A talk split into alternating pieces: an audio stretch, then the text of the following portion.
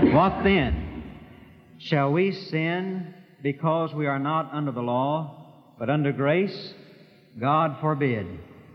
Know ye not that to whom ye yield yourselves servants to obey, his servants ye are to whom ye obey, whether of sin unto death, or of obedience unto righteousness? But God be thanked that ye were the servants of sin, but ye have obeyed from the heart that form of doctrine which was delivered you. Being then made free from sin, ye became the servants of righteousness. I speak after the manner of men because of the infirmity of your flesh. For as ye have yielded your members servants to uncleanness and to iniquity unto iniquity, even so now yield your members servants to righteousness unto holiness. For when ye were the servants of sin, you were free from righteousness. What fruit had ye then in those things whereof ye are now ashamed? For the end of those things is death. But now, being made free from sin and become servants to God, ye have your fruit unto holiness and the end everlasting life. For the wages of sin is death, and the gift of God is eternal life through Jesus Christ our Lord. What then? Shall we sin? Because we're not under the law, but under grace. Oh, the devil is a tremendous fellow.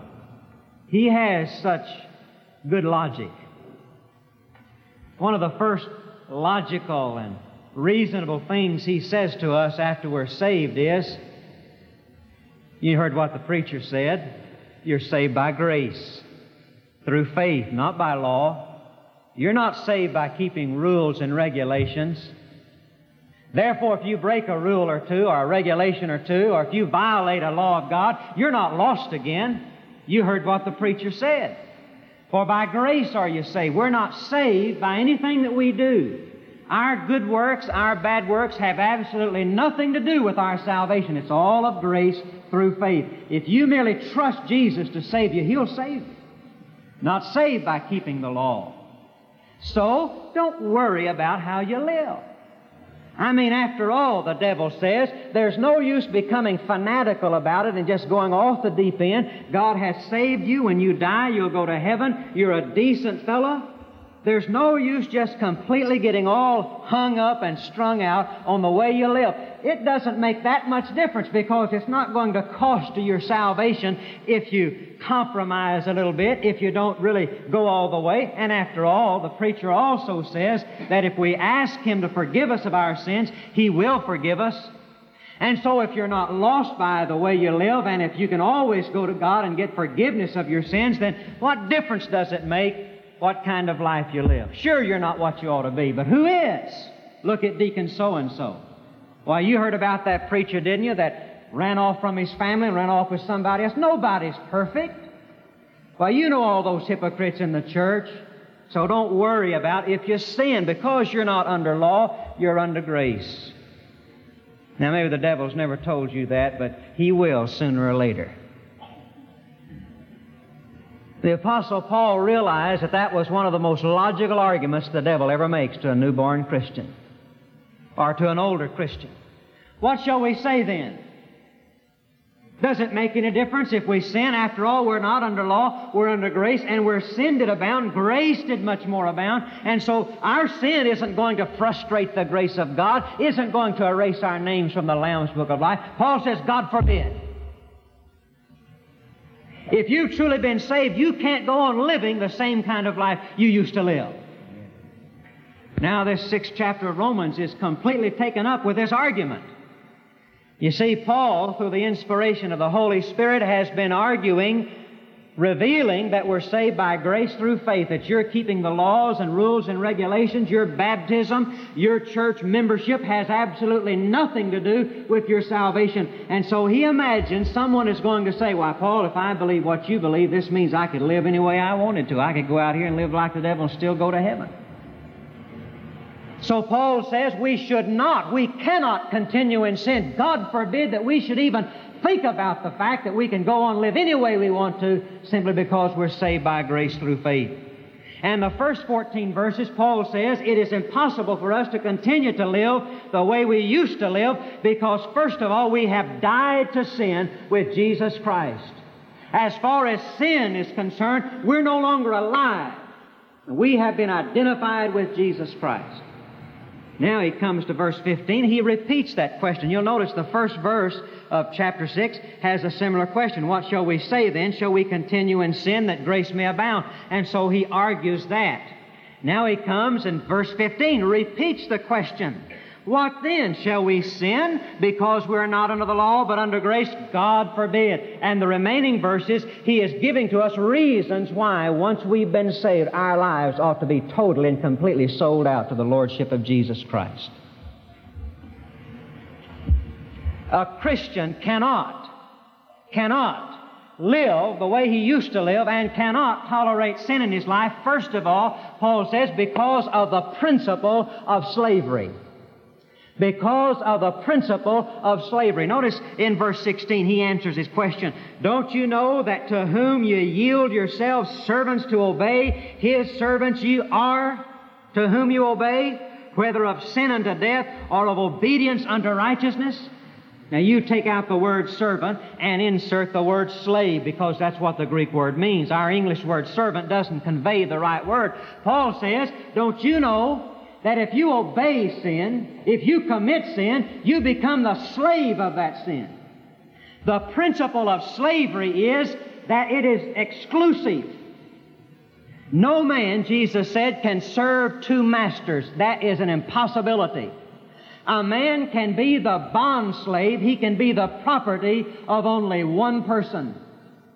Paul says you cannot you cannot continue to tolerate sin in your life because when Jesus saved you, you became the slave of the Lord Jesus Christ. You became the servant of God. And just as at one time you used to be the slave of sin and you used to obey sin in your body, now when Jesus Christ saved you, you may not have known it, but this is what happened. Jesus Christ bought you with His blood. You became His property. You are the slave of God. And the principle of slavery is it is exclusive. You cannot serve sin and serve righteousness at the same time. You cannot be a servant of Satan and be a servant of God at the same time. The principle of, sla- of slavery just won't let it be. I think it's high time for Christians to come and make their calling and election sure.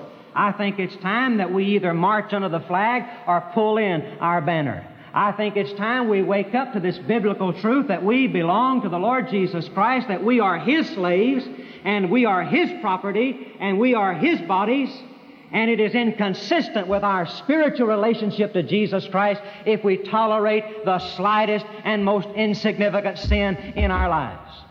Because if you tolerate one sin in your life, you become the slave of that sin. You reverse the processes of salvation because Jesus saved you in order that He might control you, in order that you might be His slave. You cannot be the slave of two masters. We need to go back to the Old Testament invitation when Joshua said, Why halt you between two opinions? Very graphic picture there in the Hebrew. He said, Why, What are you doing on crutches? It's the picture of a man on crutches and he's hobbling along and he's on this foot one minute and he's on this crutch the next minute and he cannot walk in a straight line. He said that's the way God's people are. They're trying to live on both sides of the fence. They're trying to be uh, slaves to God and they're also trying to be slaves to sin. They're trying to live for Jesus and also getting a little living for self on the side. And so Joshua said, Why halt ye between two opinions? Why are you wavering? He said, Choose you this day whom you'll serve. And every Christian needs to face daily that issue. Who are you going to serve? Choose you this day, today, who you're going to serve. You cannot serve two masters. One of the greatest curses that has ever fallen on God's people is the curse of partial obedience. And the familiar story that illustrates this is when Saul, King Saul, went to fight.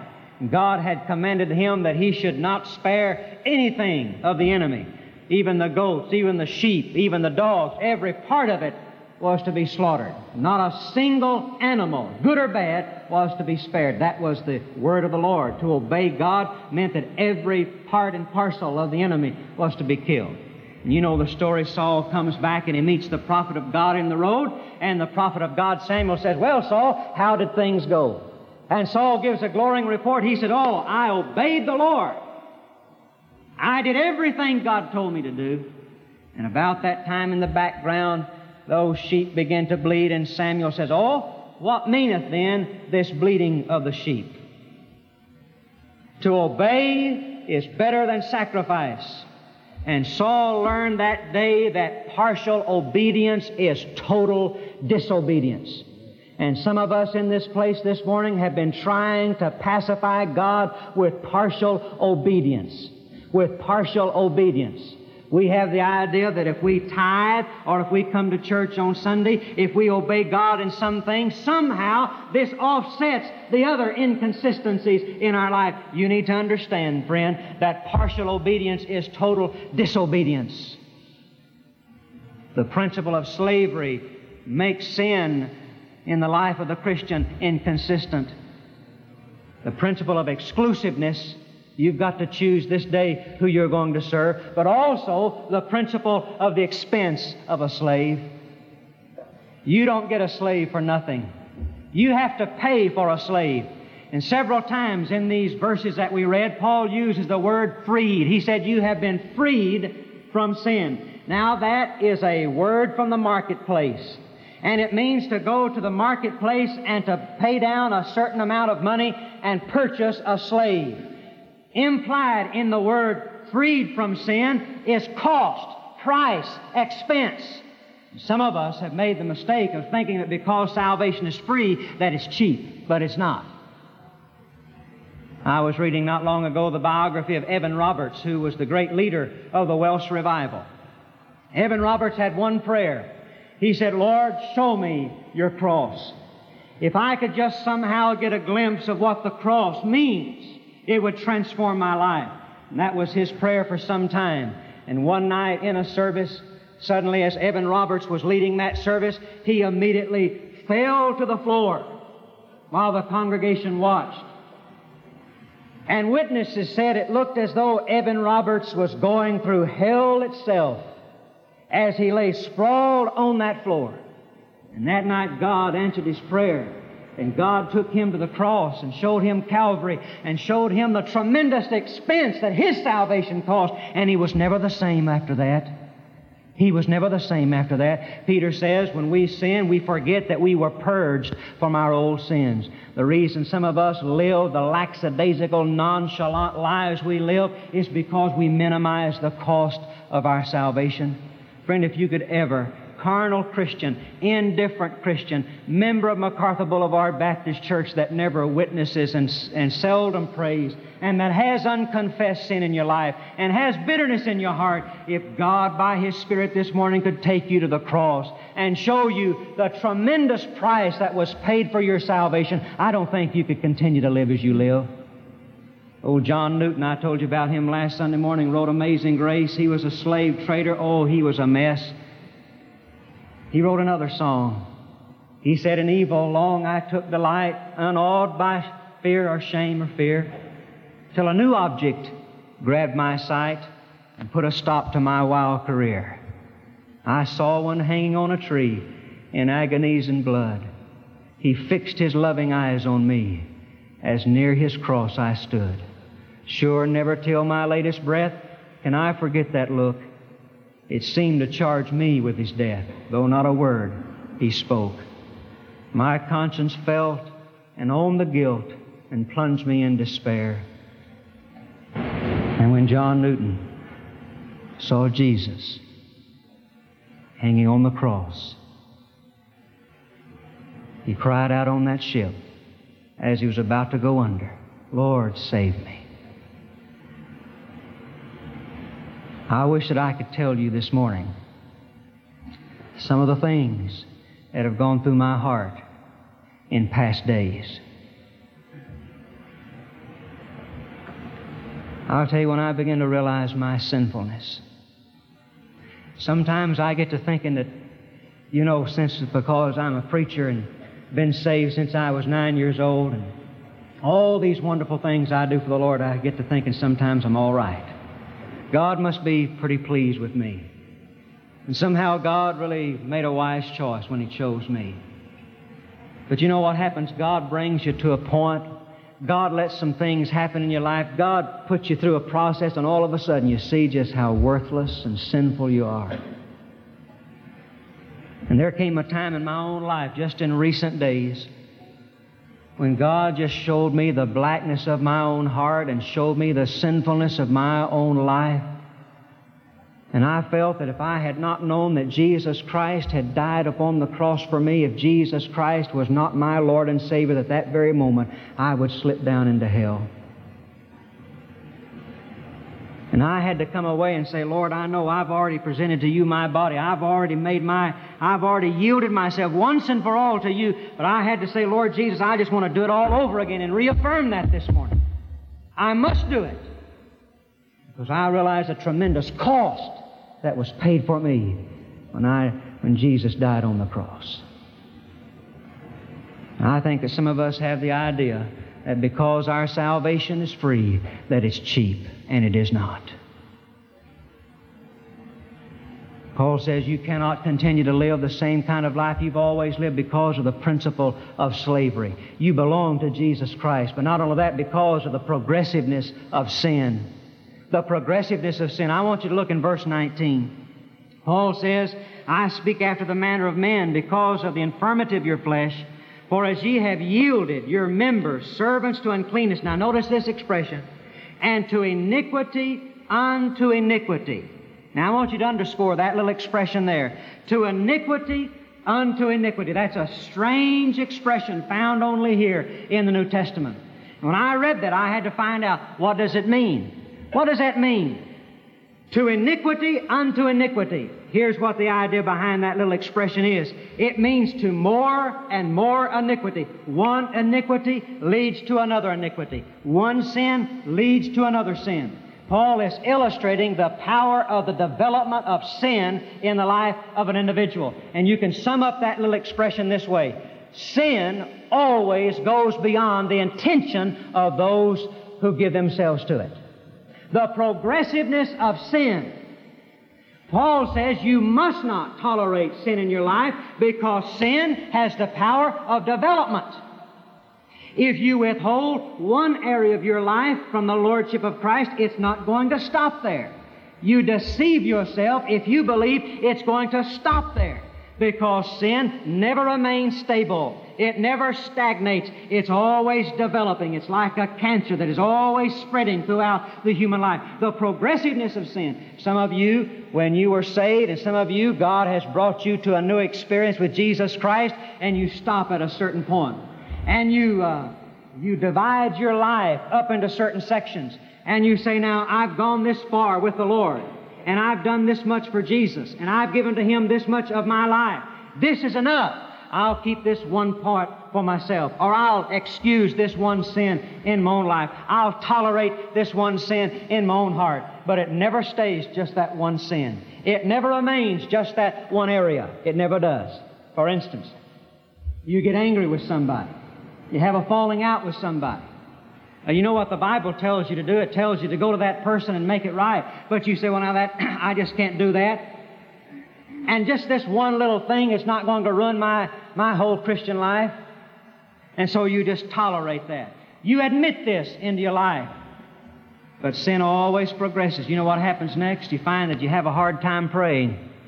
When you start to pray, every time you begin to pray, God brings this little unforgiveness, this little bitterness up before your face, and so you can't pray.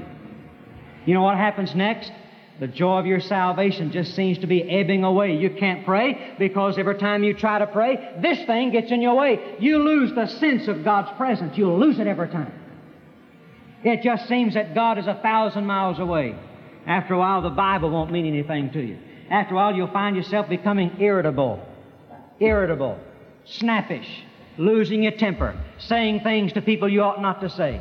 And it just goes on and on and on and on.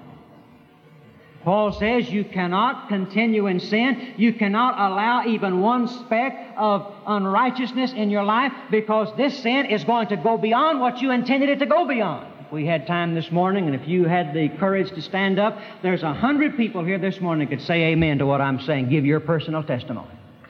There was a time in my life, preacher, when I thought I would just let this one thing go, but it never stayed right there. It always leads to another. It always leads to another. It always leads to another. And some of you are as far away from God as you ever have been simply because there came that moment in your life when you tolerated one little sin in your heart and it has gone beyond what you originally intended it to be.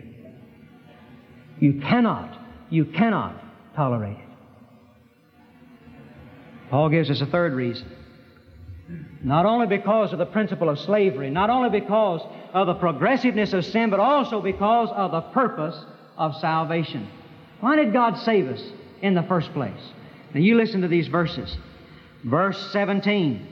But God be thanked that you were the servants of sin, but you have obeyed from the heart that form of doctrine which was delivered to you.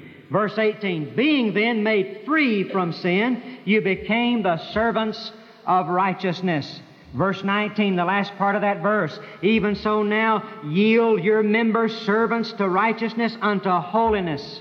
Verse 22, but now being made free from sin and become servants to God, you have your fruit unto holiness, and the end is everlasting life. Paul says you cannot you cannot, as a Christian, tolerate sin in your life because of the purpose of salvation is that not only are you to be made free from sin, but you're to be made fruitful in your everyday life, and you're to have the fruit of holiness.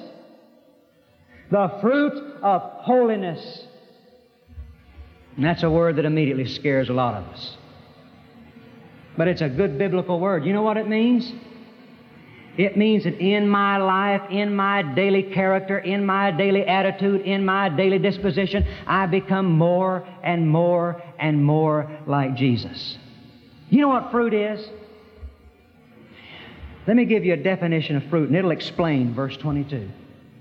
Fruit is the outward expression of the inward nature. You go out here to an apple tree and you see apples hanging on the tree. What is that apple? That apple is the outward, visible expression of the inward nature. I know that thing's an apple tree. Why? Because I see apples on it.